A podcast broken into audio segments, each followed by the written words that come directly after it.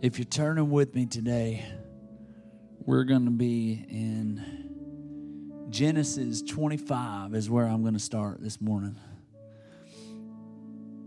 And we're going to look at a few different a few different people in the Bible that dealt with something that I think we all deal with at different times, and something that I think the majority of our body is dealing with right now because of camp.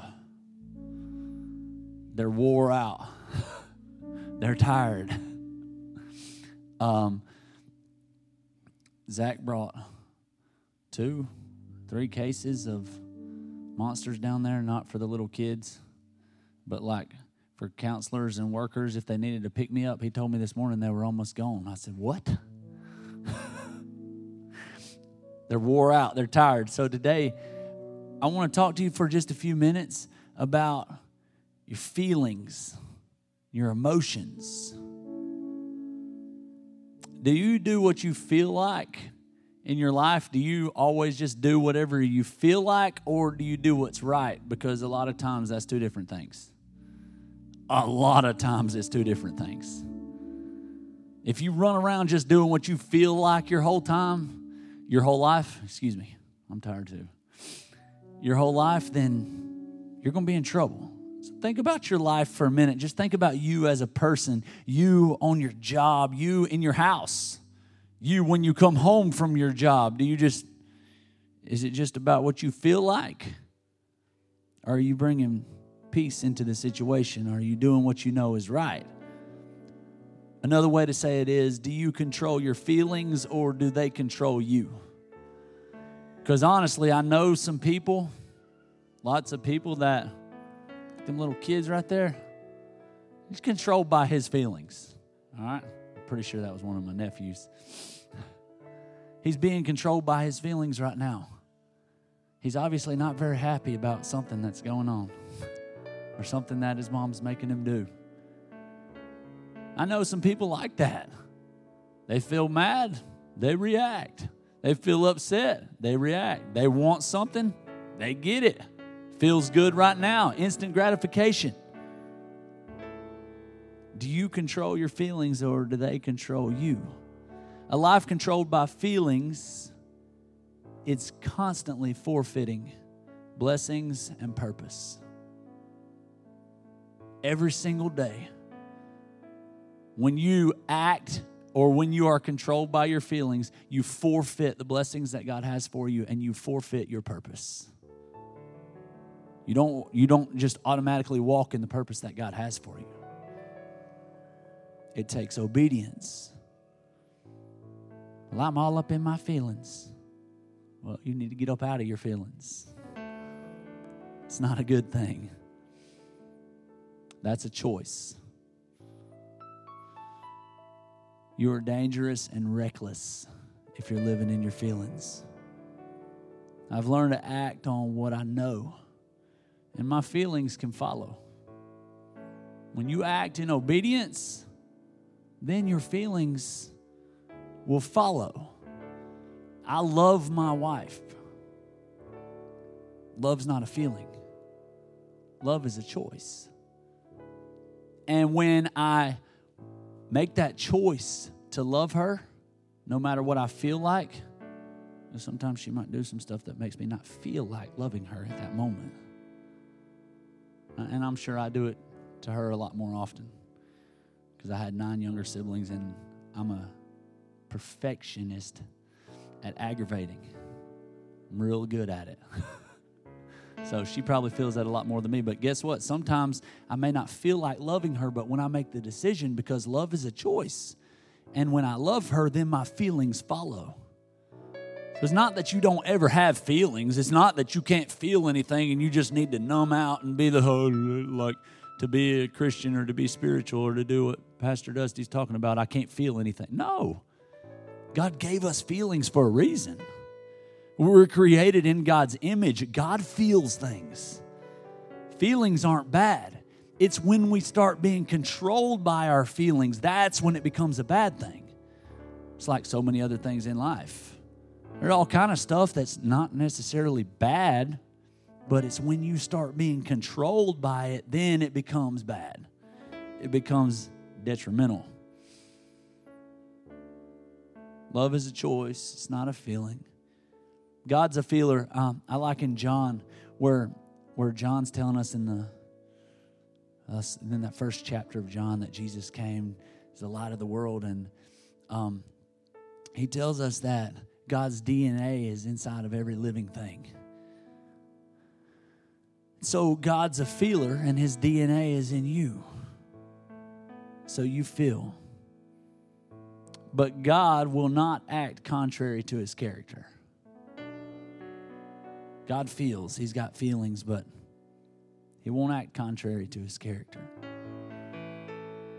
When you are tired, when you're exhausted, when you're wore out, I don't know if you figured this out yet, but you make bad decisions.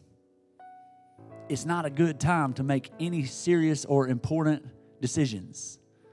When you're wore out, exhausted, tired, it's not a good time to talk to your spouse about important things. It's, it's not a good time to go have a, a meeting or quit your job, or you don't make important decisions when you're wore out or exhausted.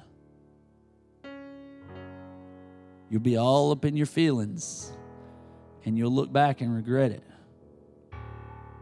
It's not a good time when you're wore out, when you're exhausted, when, when you're tired. Think about every moment of failure in your life. Just think back on moments of failure, big sin, big times you fell down, big mistakes that you made back in your life. Oh, wow, thank you, Pastor. That's great. I can tell by some of y'all's faces, this is a fun trip we just went on. I have, I have a purpose. Think about all the, the failure, every moment of failure in your life. You might have been tired, exhausted when you made that decision, or wore out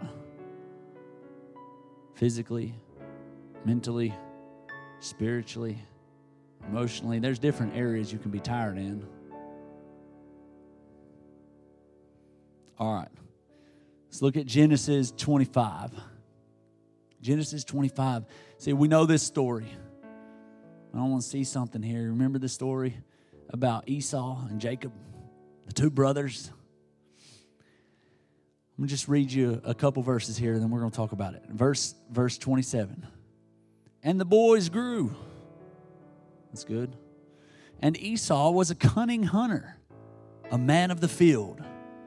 Another place in the Bible, it tells us that he was hairy. So he was a good hunter, and he was hairy. So think about Duck Dynasty. He was like one of those guys, real hairy and a good hunter. He was a man's man. All right, a hunter, a man of the field.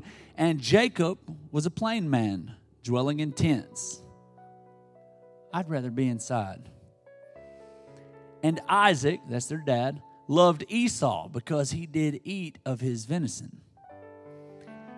But Rebekah, their mom, loved Jacob. So we got the two brothers here. We got a daddy's boy and a mama's boy.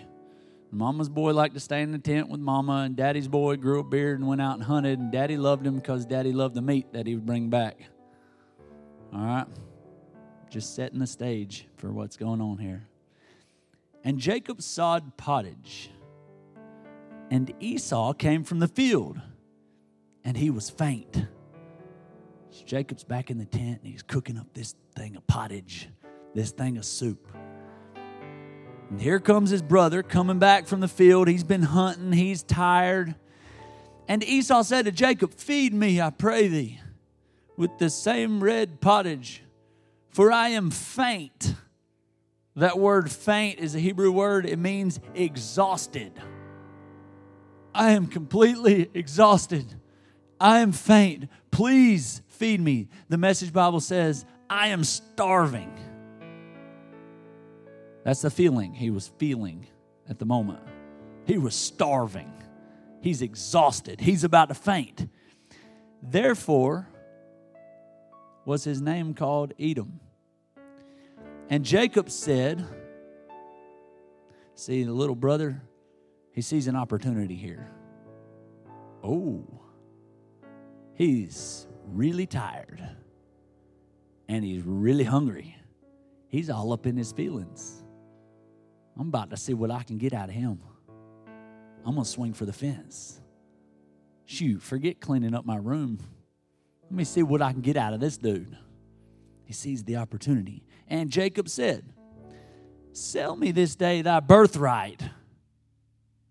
Now, to us, a birthright, it don't mean a whole lot here in twenty nineteen here in America. But back then, if we could fully understand the birthright, it meant three things. Number one, when dad dies, you're the ruler of the family. Like, you're next in charge of everything that dad was in charge of and that dad was over. By being the firstborn, your birthright meant that you were in charge as soon as dad dies. Number two, it means you get a double portion of the inheritance. So whatever the inheritance is, you get twice as much as any of your other siblings. All right? And number three, it was your birthright was your identity. Back then, it was who you are. You were the firstborn son. Um, you had a blessing from God in a sense that, that God was always with you. Your blessing was that you were the firstborn son. It was that was your identity. I'm the firstborn. This was huge. And Jacob said, sell me this day your birthright. And Esau said, behold, I am at the point to die. I'm about to die if I don't get some of that soup. Dude, if you could be there in that room and just kind of grab him and shake him a little bit, you're not about to die. You're, you're being stupid. He just asked you for your birthright. You're talking about a lot of material things. You're talking about the blessing from God. You're talking about your spiritual identity, who you are in the family. You're talking about your authority in the future. You're talking about your whole life. And you, oh, I'm about to die. Feelings will turn you into a drama queen. Every time you start acting on your feelings and you, you start, you're, you're not thinking logically. You know, people that are about to die, they don't walk in the door and announce it. If you're really about to die, you probably would have fell over out there in the field. You usually don't walk in and say, hello, I'm about to die. Can I have some soup? He wasn't about to die. But guess what? Feelings are convincing, and they are not reliable. Trust me. They'll convince you, though. You can convince yourself of all kind of stuff. So he said, I'm to the point to die.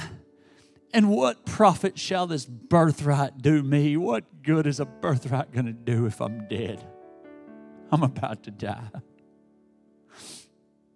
Come on, man. And Jacob said, swear to me this day. And he swore unto him. And he sold his birthright unto Jacob. And then Jacob gave Esau bread and pottage. Well, that's good. At least he gave him a piece of bread with it too. Of lentils. And he did eat and drink and rose up and went his way. Thus Esau despised his birthright. He despised his birthright. After that, you know, you feel bad after you've made the wrong decision, you've messed up. It, but I was reading that this week and I read, he despised his birthright. You know, what you exchange or what you give up, what you forfeit. Now, forfeiting's the easiest way to lose. You don't stand a chance of winning if you forfeit.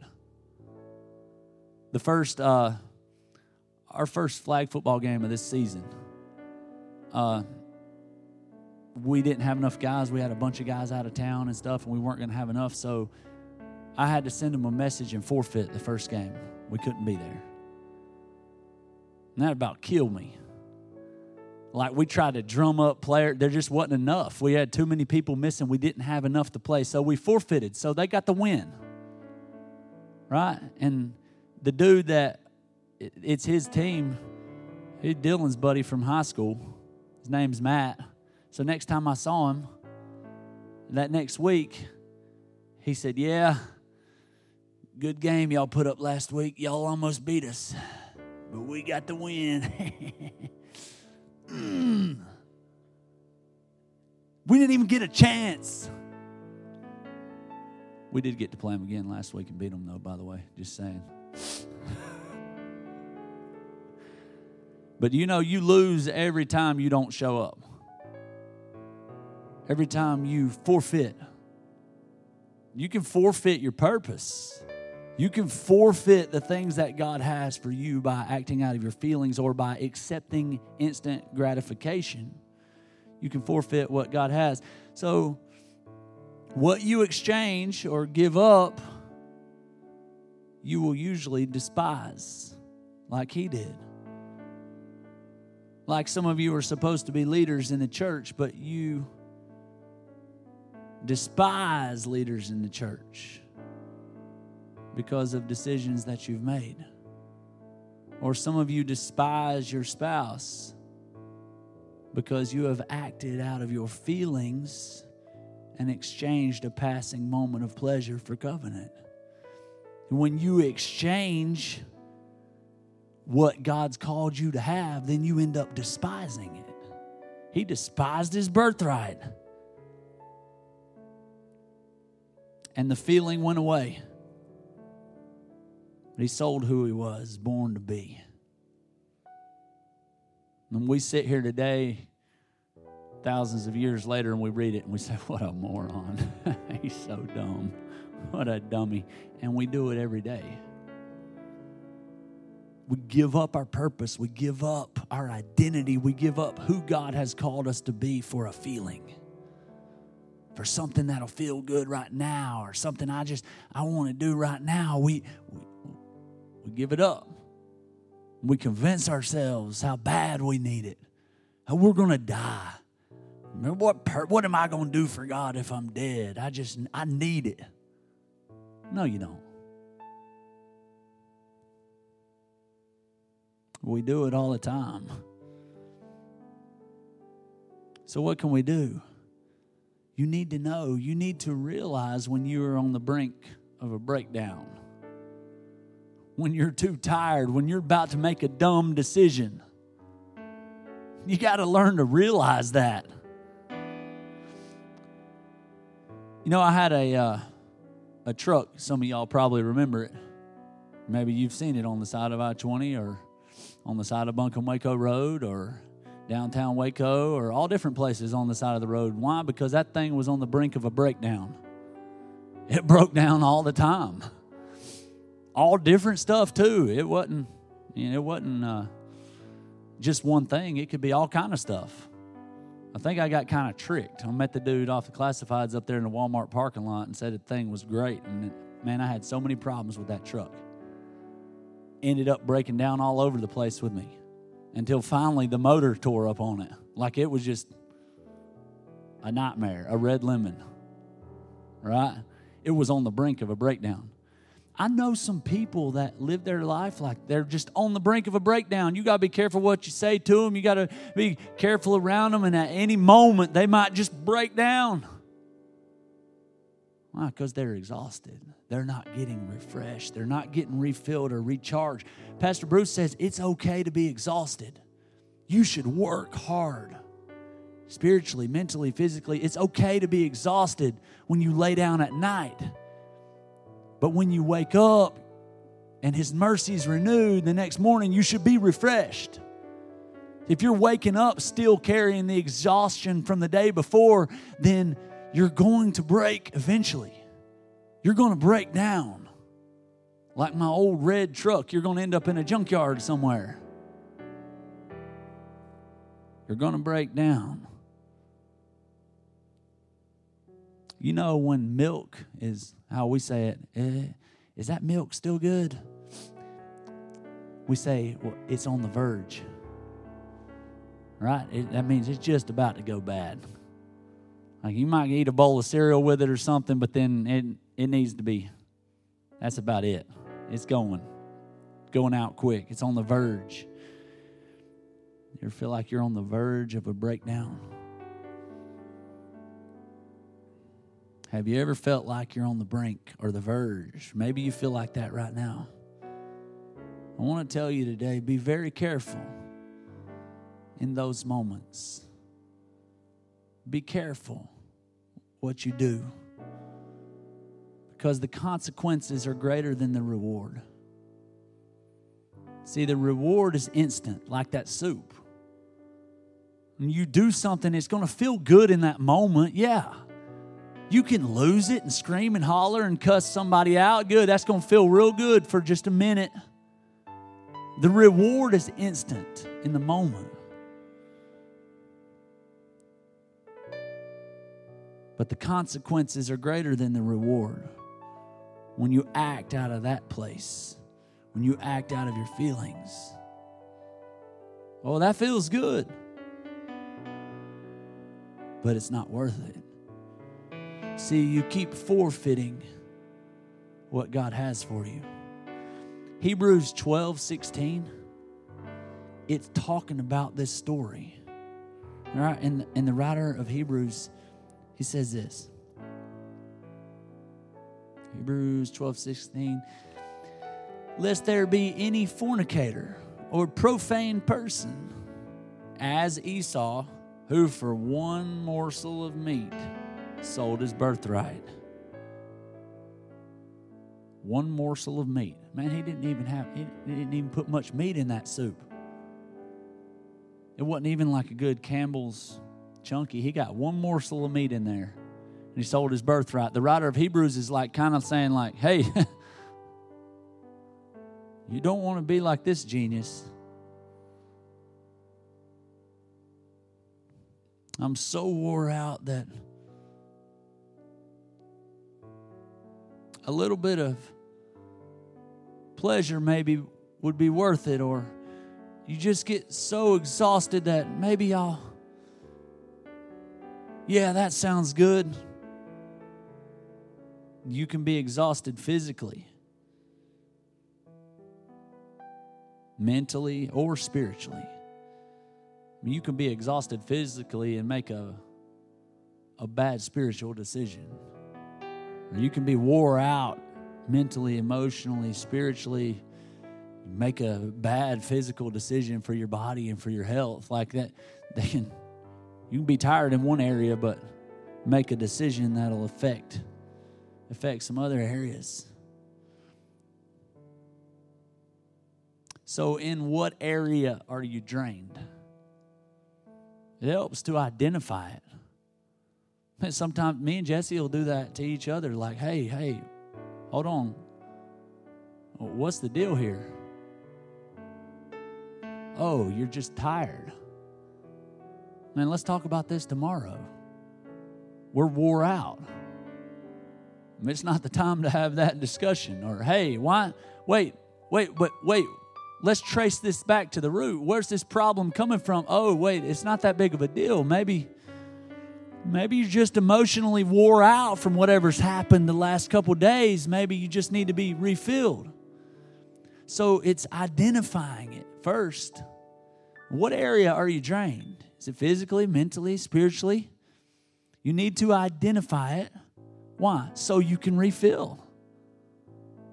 Right? If I'm running around in my car out here and I'm out of gas and I keep putting oil in it, I'm not going to go anywhere because I'm refilling the wrong thing. If I'm completely out of oil and I just keep putting gas in it and driving it, I'm going to blow up my motor. Not because I'm refilling the wrong thing. You got enough gas. You got to put. You need to put some oil in there. It's a different thing. You need to refill.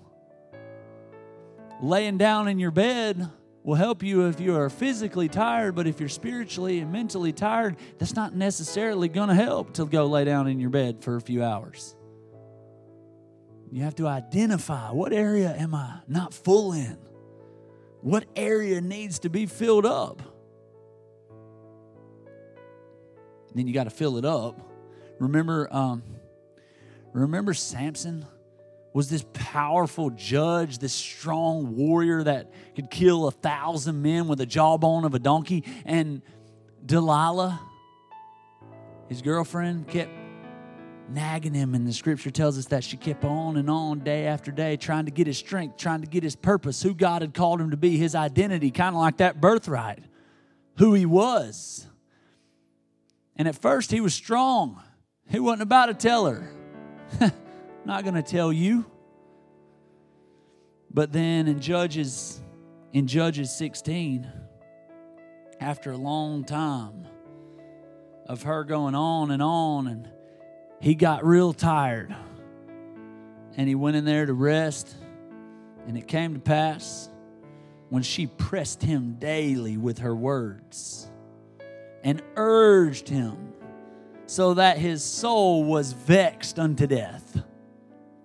His soul was vexed unto death. He was tired and wore out, and she just wore him down, on and on and on, till his soul was vexed unto death, that he told her all his heart. And he said unto her, There hath not a razor come upon my head, for I have been a Nazarite unto God from my mother's womb. If I be shaven, then my strength will go from me, and I shall become weak, and be like any other man.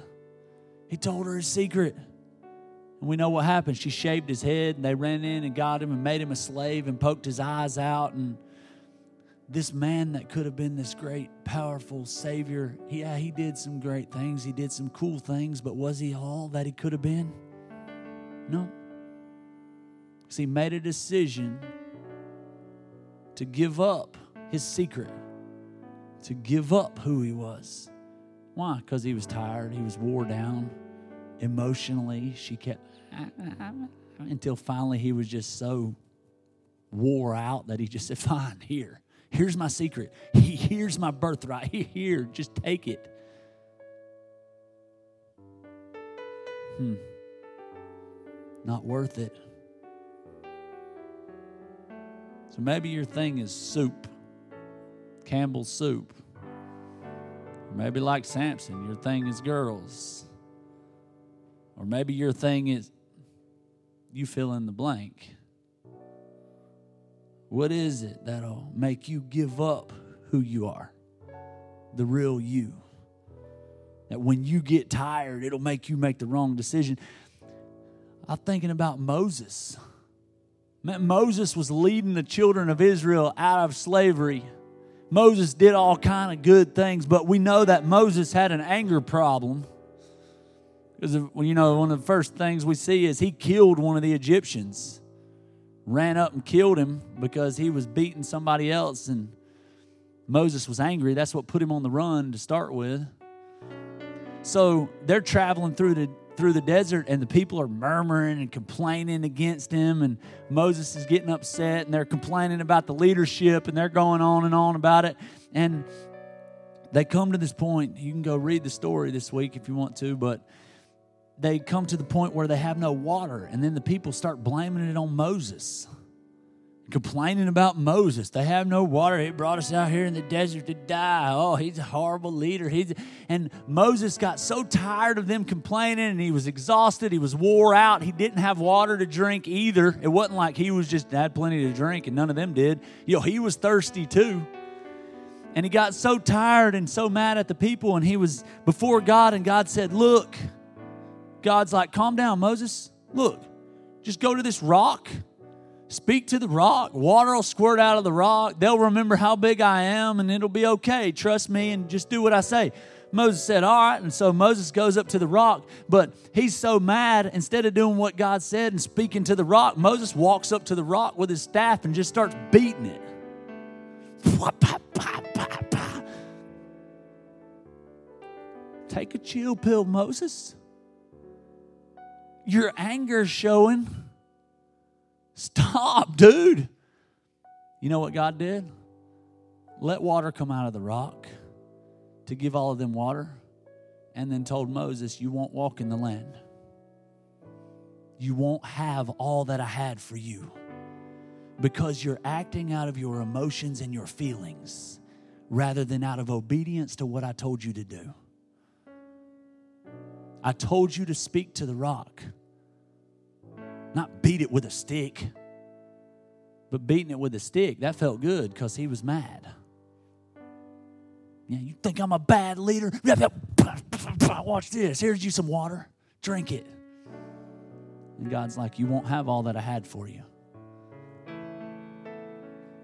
Not worth it. He just got mad. Why are you so angry? You're not. You're just tired. You're just wore out. You know some people in your life that just seem mad or angry all the time. They're not. They're probably just wore out. They're exhausted. Call it tangry. You're tired. You're acting angry. Go get some sleep. All them counselors are going to be tangry tonight. And take Malachi and Titus home and put them to bed. So you need to identify it so that you can refill. And the second thing is, it's very important who you surround yourself with. Because when you get tired and when you're exhausted, see, if Samson, if he was surrounded by the right people rather than Delilah, he could have found rest and not gotten his identity stripped from him. You know, when Esau came in there to Jacob, the deceiver, that's what Jacob means, is the deceiver. If he, if he was surrounded by the right people, they could talk a little sense into you. No, stop. You're giving up. No, you don't need to do this. Go get some sleep. You know what? Go refill. It's so important who you surround yourself with. You know, uh, I was thinking about the importance of a spotter. So the boys were talking about lifting weights, and they were going and lifting weights for summer workouts, and Sky's trying to lift weights now because he'll be at the middle school, and they were talking about their spotter when you're bench pressing. And people complain about when you get a bad spotter. Some of them just don't know what they're doing, or a spotter, like you want a good spotter. A good, good spotter. You know, like, because when you're trying to max out, you're trying to push more weight than you've ever pushed, the spotter can't grab it too early or you'll never get strong. You'll never get that amount of weight if they grab the weight off of you too fast. But on the other hand, if you get the spotter that waits too long, you crush your face. So um, that's not good either. They got to have good timing. The people that you surround yourself with can cause you to succeed and be who you're called to be, or they can feed your feelings. Yeah, let's do it. That's no, let's.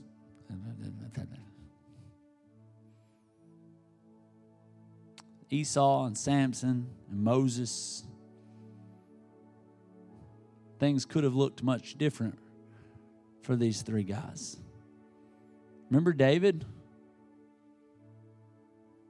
When he was supposed to be at war and he stayed home because he didn't feel like going to war. And then he saw Bathsheba bathing and he had some other kind of feelings that he acted on. And he paid a very dear price. And everybody that was connected to him and his kingdom paid as well. And it was so severe that David had to lose a son. He lost one of his kids over that, over acting on a feeling.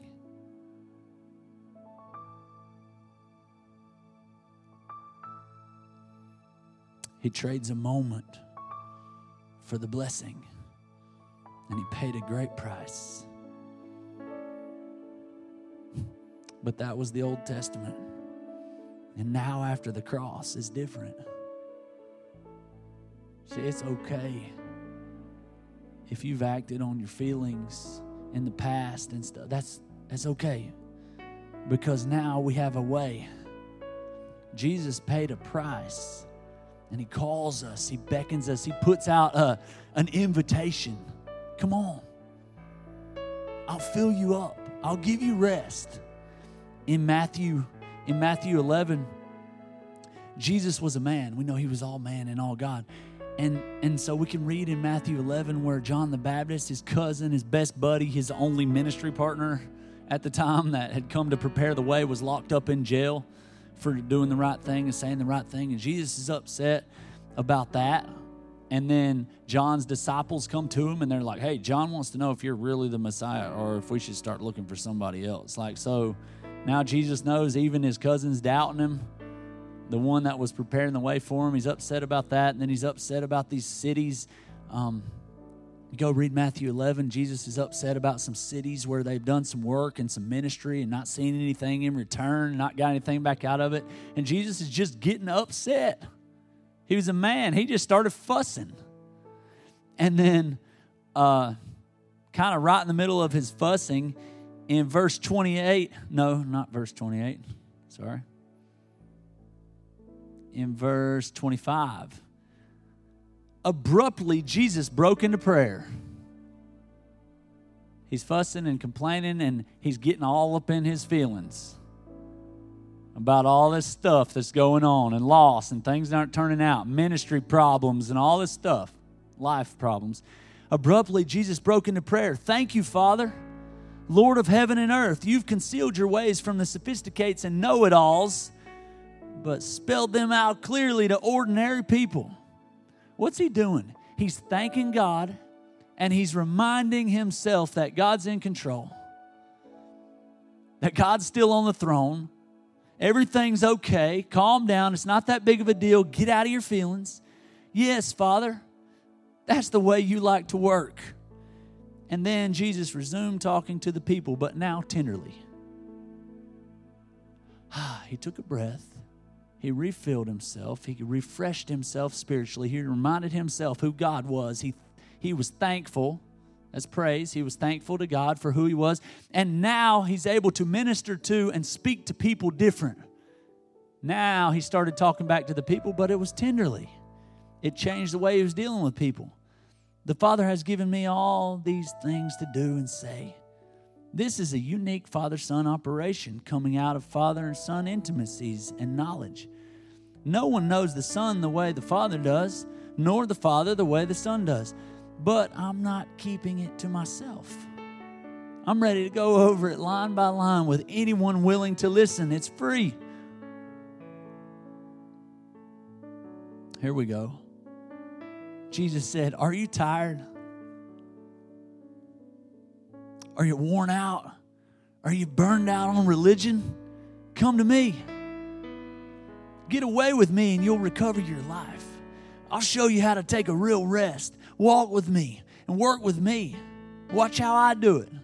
Learn the unforced rhythms of grace.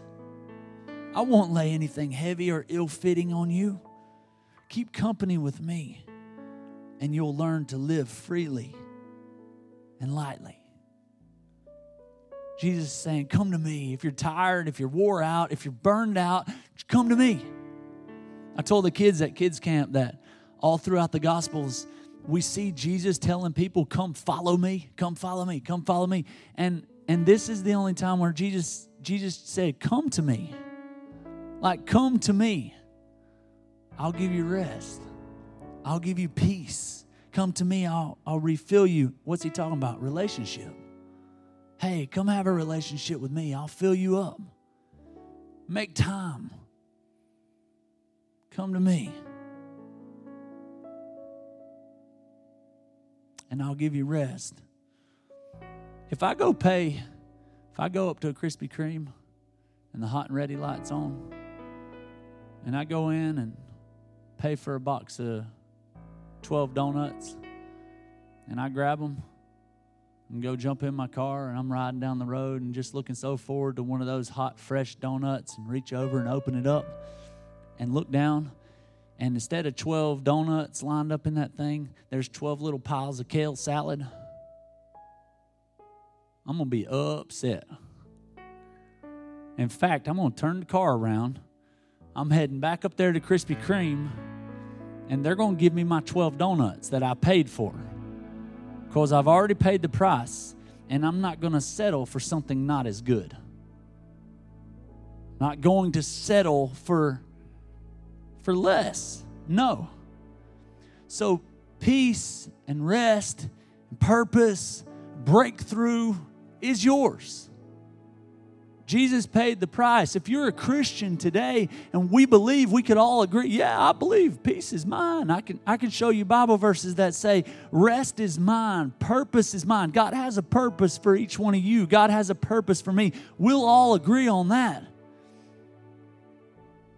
But then we'll settle for less. We'll settle for instant gratification. We'll settle for what our feelings tell us. We'll Oh, well, I guess this kale salad's better for me than a donut anyways. And we'll sit there and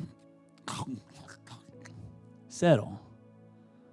I guess I should have done it the other way around, because kale salad's probably better better for you physically than a Krispy Kreme donut. But I'm talking about what tastes better right now. So you get it. We settle. We don't turn around and, and run back and say, no, this isn't what was paid for. Jesus paid for all those things for you. Don't settle. Don't settle for a little pile of salad when a donut's yours. Get you some. So if you're wore out, you're on the brink of a breakdown. But if you're refreshed, you've been walking with Jesus like we just read. If you're refreshed, you're on the brink of a breakthrough. You want to have a breakthrough? I wrote down five things that that you can do to get refilled, refreshed, and breakthrough. And I'm going to run read those off to you, and we're done. We'll pray. Number one, you got to connect. You got to connect. You were designed to be in community. You were designed to be in relationship, have people in your life. You got to connect with people. Number two, meditate, pray. It's got to be a daily. That's where you can fill up. You got to meditate. You got to go alone. You got to have some time that you can refill, and you can communicate with God, and you can just meditate. Oh, meditate. And I thought that was yoga. No, meditation is prayer. Remember in the Bible? Oh, yeah, I was doing some um, statistics. This is another one that I made up from my personal stuff that I've seen so far, so y'all tell me if y'all think it's wrong. But I've determined that ninety-eight percent of women that wear yoga pants don't do yoga. I'll just leave that there, maybe not. I get on that track. Yo- oh, yeah, meditation. Meditation's not some weird thing, it's prayer. Let's get alone. Take a little bit of time. Think. Let God speak to you. So connect with people. Meditate and pray. Make it a daily thing. Number three, just a physical thing, but work out. Get your heart rate up. Get your lungs pumping. Drink some water. You know, a lot of people I know, they're in horrible moods, and they act out of their feelings, and they always feel bad and sick, and, and it's just because they make bad physical decisions with their health, health and it affects them. Spiritually and ministry wise and all, like, so do you know what? If you worked out or just got out, walked or got your blood pumping and did a little bit of workout and drank about a gallon of water a day, it would that would be enough where you'd have a breakthrough. Wow, you're a completely different person. What'd you do? Did you get saved? You said, no, I just started drinking water. Whoa, you're completely changed. Yeah, I was just that bad. I, It'll make a difference. It's just a physical thing. Get out, go for a walk. And that's kind of like the, the fourth one. Play. Find something. Go, go fishing. Play ball. Go on a walk with your kids or a friend. Find something you like to do, and don't let your whole life just be about, well, I got to get this done, and I'm busy, and I got to get that done. I got to get, like, it's okay. Laugh. It's important. Get some friends that make you laugh. Tell a joke. Hear a joke. It's, it's important. Laughter is like a medicine.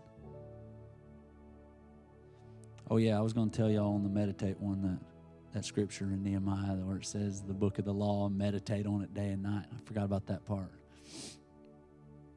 So play, and number five, last one, and we're done.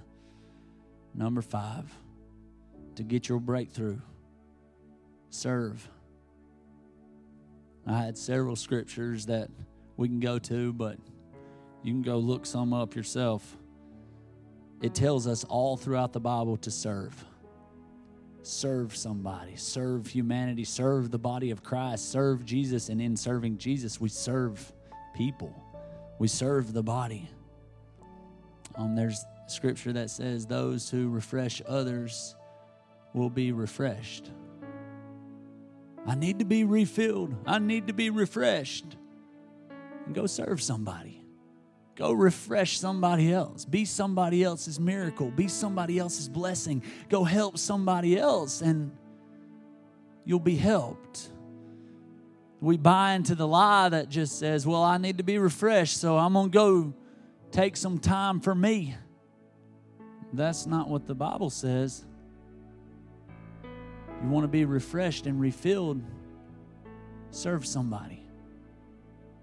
Minister to somebody else. Give to somebody else. To something bigger than yourself. Happiness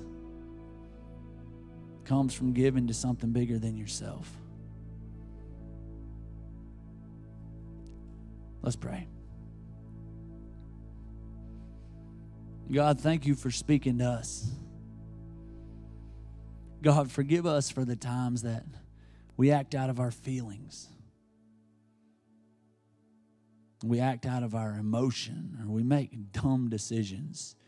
We forfeit the power that you have for us. We forfeit who we are in you for what we feel like in a moment.